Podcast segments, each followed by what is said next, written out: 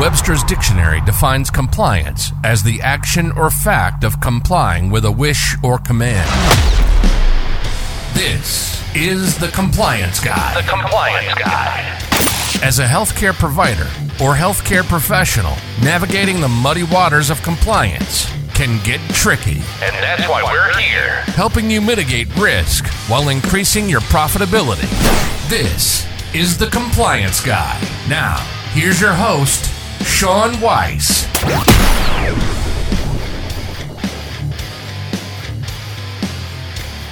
All right, hey everybody, welcome to this episode of The Compliance Guy. As always, thank you so much for tuning in, logging on, and just hanging out with me for a little while. Today is Tuesday, the 25th of July in 2023, and that means it's a hashtag Terry Tuesday episode. We were off last week. Well, we weren't off, we just couldn't record because of me. Uh, I was in a federal trial on Monday and Tuesday in London, Kentucky, and um, outstanding results for our client, full acquittal at trial. But I'll save that for a daily dose episode. Uh, with it being a Tuesday, that means it's a hashtag Terry Tuesday episode, and I get to welcome my very good friend Terry Fletcher to the episode. Congratulations on uh, your nomination for uh, best female hosted podcast. Very Thank you. nice. Thank you. Yeah. Yeah. Yeah, good we also got one for the NSCHBC for Best Business Podcast. So two of the ones that I'm hosting seem to do it. So I'm very excited about that. Well, very good. Congratulations. I got some word from Stacy or Lori that there was something, but I haven't talked to him yet, so I don't know what's going on. Anyways, with that said, with that said, I know we have an interesting conversation today. I don't know that's going to take a whole heck of a lot of time, but I think it's a good um it's a very good discussion because I just had to deal with one of these myself when I returned from trial uh, last Wednesday. So I will let you have the floor and then I will jump in where it's appropriate. Yeah, so I wanted to talk today kind of a little bit about since we're again we're talking about compliance and I've noticed that the government has increased their audit as far audits I should say plural and trying to find some money to claw back. And so they're they're looking at everything and one of the low-hanging fruit as you like to refer to it as are pre-op visits and I don't think anyone really talks about that enough. And I think for our listeners this is important because there seems to be a let's just say a um, not just a misperception but a confusion in terms. There's something called a preoperative visit there's something called an h&p there's something called a pre-op clearance and so forth. So and then there's also some you know timeline issues and there's some ethical issues too not just best practices but we have to kind of talk about when can you bill for these services? You know is is it billable at all and I'm starting to see practices that have actually started opening pre-op uh, clinic days, and then they're saying, "Oh, I bring them back in just to do education and hand them all their forms." And first of all, let's let's get into this. So, when you have a 90-day surgery, that surgery includes that RVU includes something called pre-op, post-op, and the actual surgery itself. Now, the breakdown's about 10%, 80%. 10% or somewhere around there, maybe 10%, 70%, 20%. We're, we're not sure where they are actually are, but when you look at the codes, you can kind of see the RVU breakout, which means that this discussion that you may have with the patient as far as what to expect, uh, what could happen, um, you know, where they turn for the visit that basically just explains, you know, they might need home health. That is not a billable service that's something that is included in the RVU. Now, let me quote you where I get that because a lot of people think, oh, this is just Medicare. No, no, no. Medicare is the one that likes to do the audits. So, CPT Assistant in May of 2009, they answered the question specifically. And this is a quote from their newsletter. It said, if the surgeon sees a patient and makes a decision for surgery, and then the patient returns for a visit where the intent of the visit is a preoperative H&P, and this service occurs in the interval between the decision making visit and the day of surgery, regardless of if the visit occurs one, three days, or two weeks, the visit is not separately billable as it it included it is included in the surgical package. So i had to find that because i know medicare is weird on it. They one they say one thing but they always bring it back to you know what you and i sean constantly talk about medical necessity. But there's a lot of falsehood out there. There's a lot of um, misperceptions about there. So let, us just do a true or false here you know uh, and i'll then i'll send it over to you. You know some things i hear is a pcp cannot be paid to do a pre-op assessment of a medicare patient prior to surgery. Well that's not true. That's false.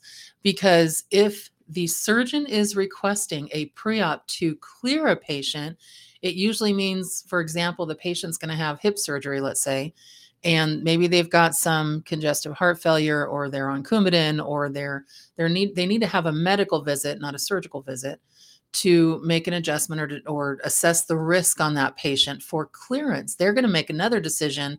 The decision was already made that the surgery is needed, but now they're going to make a decision can the patient have the surgery based on their clinical profile? That's a clearance. Those are billable, absolutely, because technically they're not related to the surgery, they're related probably to the anesthesia. And then what about that, you know, surgical pre-op where the surgeon brings them back in?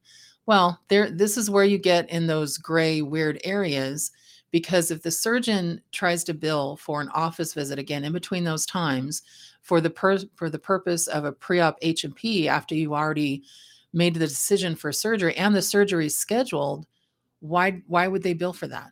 So there I mean it it's to go over paperwork again. It's to let them know that oh by the way, you're going to need home health. Well, or to discuss the possible outcomes of those of the surgery the patients were already told that before the surgery was scheduled i would hope no pa- no patient would want to schedule a surgery without a doctor going this is what it's going to do to you know eh, the language in uh, social security act to cure relieve the problem and sean i'll let you expand on that but it just seems like everybody thinks it's a kind of a, um, a billable service no matter what and i'm starting to see more practices engage in billing it when it is an incidental service or it is an administrative service. Coming in to fill out paperwork you can't bill for that. Coming in to fill off off work slips no you can charge a patient a cash price if that's what you do. But as far as billing an insurance company for that that's inappropriate. Um, now let me just before i send it over to you there's a little bit of a caveat. yeah. And this was during pandemic a lot of patients were brought in to determine if they needed a COVID vaccine before they could have surgery because that was the that was the hospital policy. Well, folks, the the um, PHE is over. There, those you know mandates or whatever, those are no longer there. If it's an internal policy with the hospital, take it up with the hospital. But that's not a billable service anymore, as far as being able to to do that. So even though in your doctor's mind some of these may be considered i'm air quoting medically necessary Medically necessary means that there's still an overall risk on the patient where you have to have an encounter to address the risk. And if you've already done that, determining the need for surgery, this is an incidental administrative now visit and not billable. Sean, I'll send it to you. Yeah.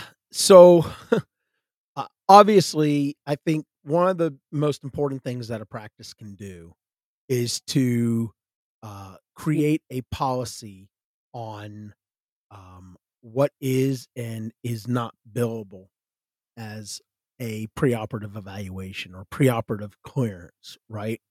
Um, always having policies and procedures is a good idea because it provides clarity to not only your staff, which hopefully you're sharing these policies that you write with your staff because I've had some practices that are like, "Oh, we actually have a pro- we have a policy on that. I've never seen it." And I've talked to the compliance officer or the compliance consultant who wrote the policy, and I'm like, "Did you ever bother to send this out to the staff?" And they're like, "Oh no, we have a repository and we just put it there." well, I mean, okay. Well, and on these visits, I see a lot of a lot of people saying, "Well, it's past the the two days, like it says in CPT," and I'm like, "Well." Yeah, you, you have to be careful with that because now you're manipulating the timeline so that you can get paid for right. something. No, no, no. That's right. No. That's right. But and people don't realize. People don't realize that a lot of times, especially if if there's, if, through the data analytics, right? They know times, dates, frequencies. Yeah, they know what you're doing. They know what you're doing before you know what you're doing. And what I try to explain to folks is they know that when a policy is written and it says, you know, not to be billed within 48 hours, they will look to see if a service was billed at that 48 hour mark or how close to that 48 hour mark because they will know that you are, to use your word, manipulating, but to use the government's word, conspiring Oh, right. to right. commit fraud, right? Right. So, and your term is eh, your term is a perfectly good term. It's a perfectly acceptable acceptable term because they are manipulating guidelines to their benefit. So, you know, last week, um, Wednesday, uh, when I so I returned Tuesday from trial. Um, Terry, I think knows this. I've been struggling. I I injured my back um, about 15 weeks ago, and I've had I have a history of, you know, I've had back surgery dating back to 1999 and 2001, and you know I've struggled periodically. Nothing to the point where I ever had to go see a doctor. Um, you know, I could go see a buddy at an urgent care, and I can get some, you know, um, trigger point injections, and that would, nor- you know, usually calm things down. But about 15 weeks ago, um, I did something and really injured my back, and um, you know, to the point where you know I was having numbness in my big toe, you know, burning down the back of my leg, pain in my thigh, you know, all this great, wonderful stuff that just makes you so happy to wake up every morning. And uh, went and saw the spine doctor, and you know, sent me for an MRI, and then made a determination that yeah, you got some bulging discs, and you're bone on bone at L5S1, but you know, um, I don't see anything that says, hey, let's go to surgery. So why don't we go ahead and do some ESI and we'll do facet injections as well. And I said, all right. And, you know, they scheduled me for the procedure um, a week later, uh, which was when I came back from Kentucky. And, um, but I, I was told that I had to come in to be evaluated by the surgery center nurse. And that when I was there, you know, she was filling in a billing slip. And, you know, now remember this is this was a nurse and she puts down like 99212. And I thought to myself, don't do it. don't do it. Don't do it. You- You're coming back here, and if you want them to give you the good stuff to relax you so you're not squirming around on the table, keep your mouth shut. And, you know, and, and I did because I could hear my wife whispering into my ear, don't do it. And we can't help um, ourselves. It's the business I we're know. in. I know. And and I just sat there and I looked at her and and she asked me another question and I said, "Hey, can I just ask you a quick question? Um are are you billing that to my insurance company, you know, uh this visit?" She goes, "Oh yeah, absolutely. You know, this is an eva- this is she didn't know what I did. She goes, "This is what we call an evaluation and management service or Oh, a God. pre-op. Yeah, a pre-op visit." And I said, Oh no. Oh. you, you got some mansplaining said- by a girl. I know. I said, and, and she, it was just so, it was just so like talking down to me, like, oh man, talk about condescending. oh, you, Oh no. oh yeah, you poor, stupid, uneducated. SOB. yeah. Yeah. And I, I said to her, oh, I said, so you're talking about an E and M service that's based on history exam and medical decision making or time?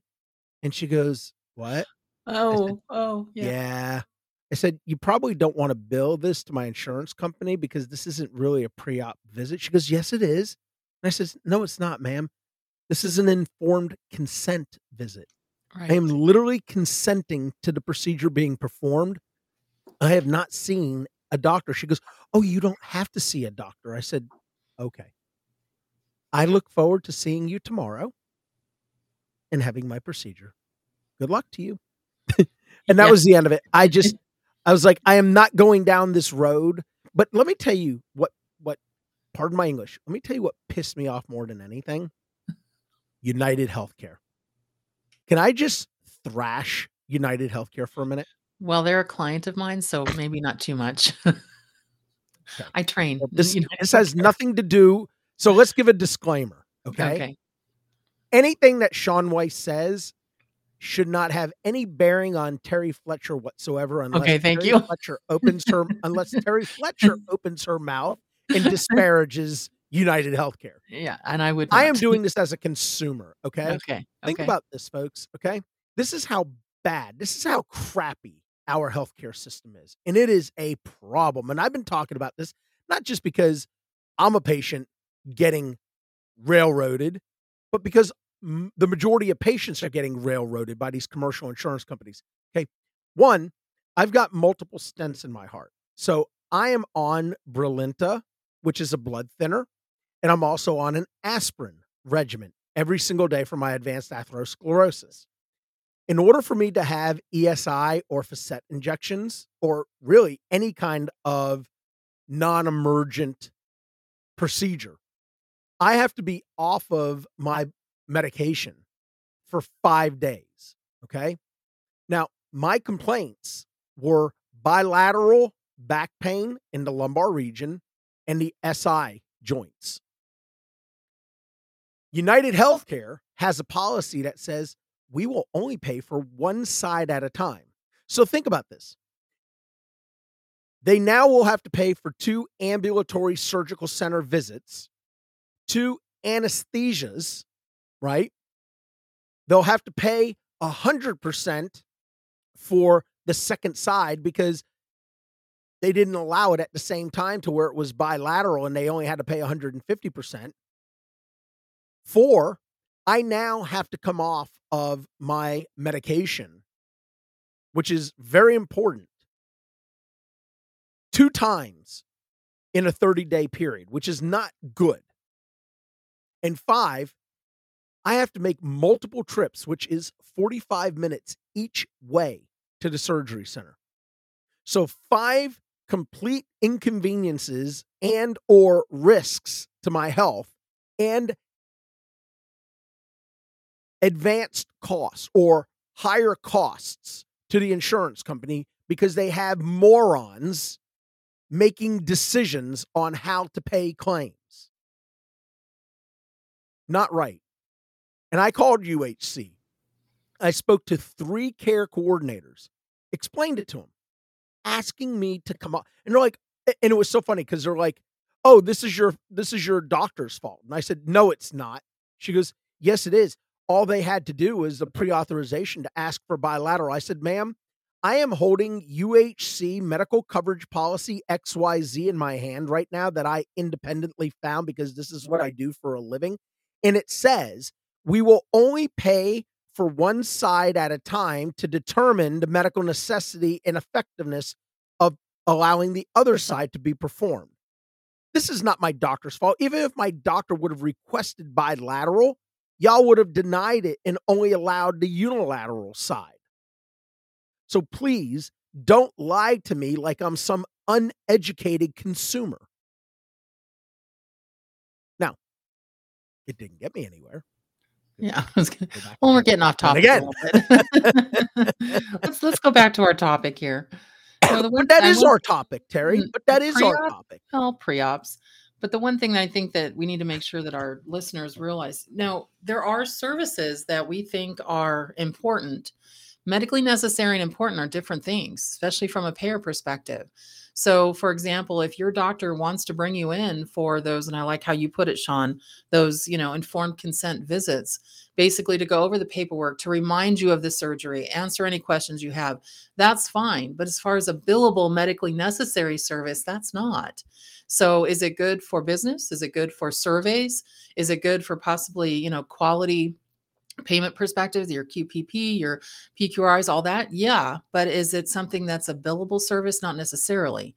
And the other thing you have to keep in mind too is that it, you have to balance that. There are going to be patients definitely that are going to need to have a pre-op, but if it's with the surgeon, you're going to have even more of a hurdle to figure out why because surgeons don't listen to the lungs. They're not concerned with your, you know, um, reaction to anesthesia. They send those over to the primary care doctor, the cardiologist, the pulmonologist. And so they are the ones that now get the medical necessity. Where we're having a problem is that sometimes some surgical offices have a uh, routine standard of care where they send everybody to a primary care to get cleared. And if you've got an otherwise healthy patient that's coming in with no history of anything, that's a problem. You're going to have a, a, tough time saying, oh, yeah, they're cleared. Well, of course they're cleared. They're healthy. They're getting a routine gallbladder. They don't have, you know, they're not on really any high risk medication. And why do they have to go there? Just because the doctor for preventative? You know, any kind of screening pre op, there's no code for that. Their screening services, preventative services, anything like that prior to a surgery, Medicare and the third and the third party payers are clear. They do not pay for that.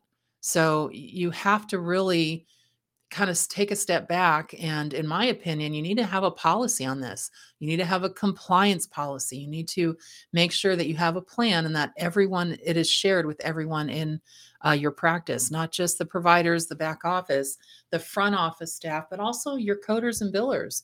They need to know what they're up against if there's you know any cause for billing. And also think about this. We are in a crazy time right now with physician burnout with um, impacted schedules and if if there's something that can be done that is not something you're going to bill out where you don't have to bring the patient in you might want to consider that and have you know a staff meeting and say look these aren't billable anyway. Why are we impacting our schedule? So if it's unrelated to the surgery unrelated to the procedure or it's something that you need to sub out to primary care because of the patient's history or current profile, then that's a billable service. But if it's something that is incidental or paperwork or just answering questions that you're getting paid for it, we're not saying you're not getting paid for it. We're saying it's part of the RVU or the value for the global surgical procedure already. So you really need to be caution about that and, and make sure that you're you know you're not overcoding and the last thing i'll say on this and i'll send it over to you sean one thing that comes up quite a bit is pre-ops for uh, or pre-op visit for a um, screening colonoscopy. So AGA has a position on this. Yeah, they're like, no, if you're an otherwise healthy patient, where why would we give you something that? First of all, remember the the guidelines for E&M. Problems addressed. Well, a screening means there's no complaints, there's no problem, there's no nothing. So there is no visit. And people are like, well, we bring them in and just build the lowest level but you're it's still an E&M. You still have to have a um, complaint or a problem. No. Yeah. And then the next thing, how about this? I'm sure you see this all the time. They're like, well, our doctor doesn't see them, our PA does.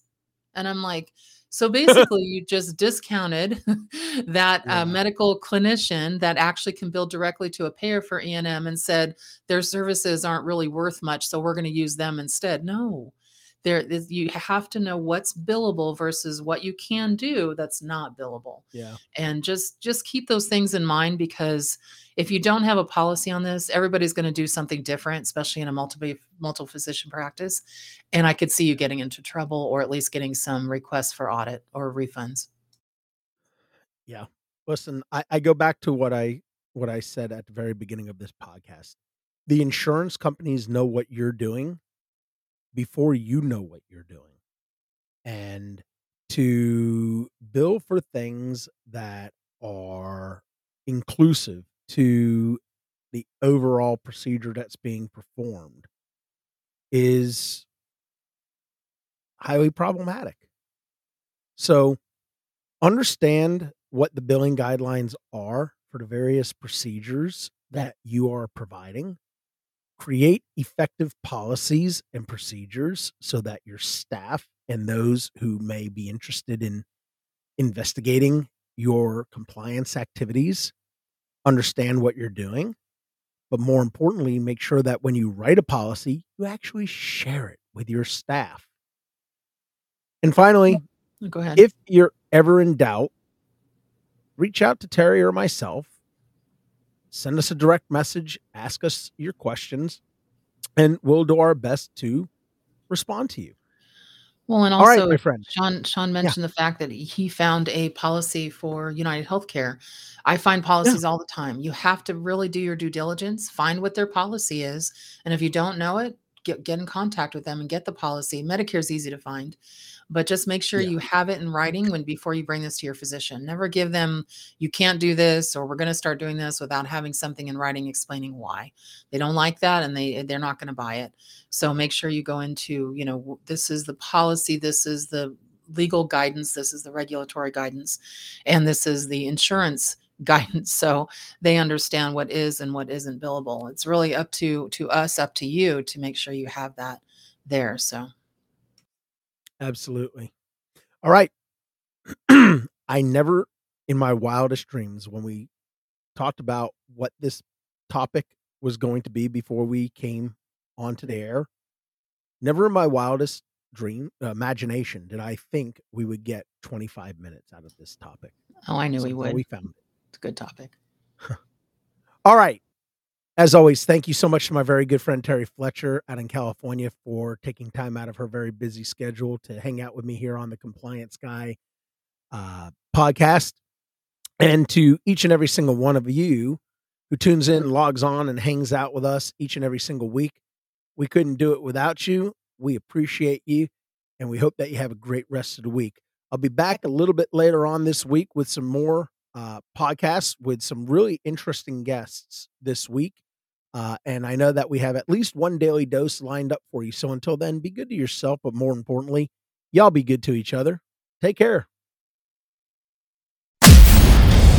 You've been listening to The Compliance Guy. Sean has been doing this for 28 years. He holds 10 national board certifications. He's a partner and the vice president of compliance for Doctors Management LLC. He's a subject matter expert in federal court. He's lectured at the most prestigious institutions. He's engaged with members of Congress in both chambers. So, what we're saying is he's qualified? We hope you've enjoyed the show. Make sure to like, rate, and review. And we'll be back soon. But in the meantime, you can find us on social media at The Compliance Guy. See you next time on The Compliance Guy.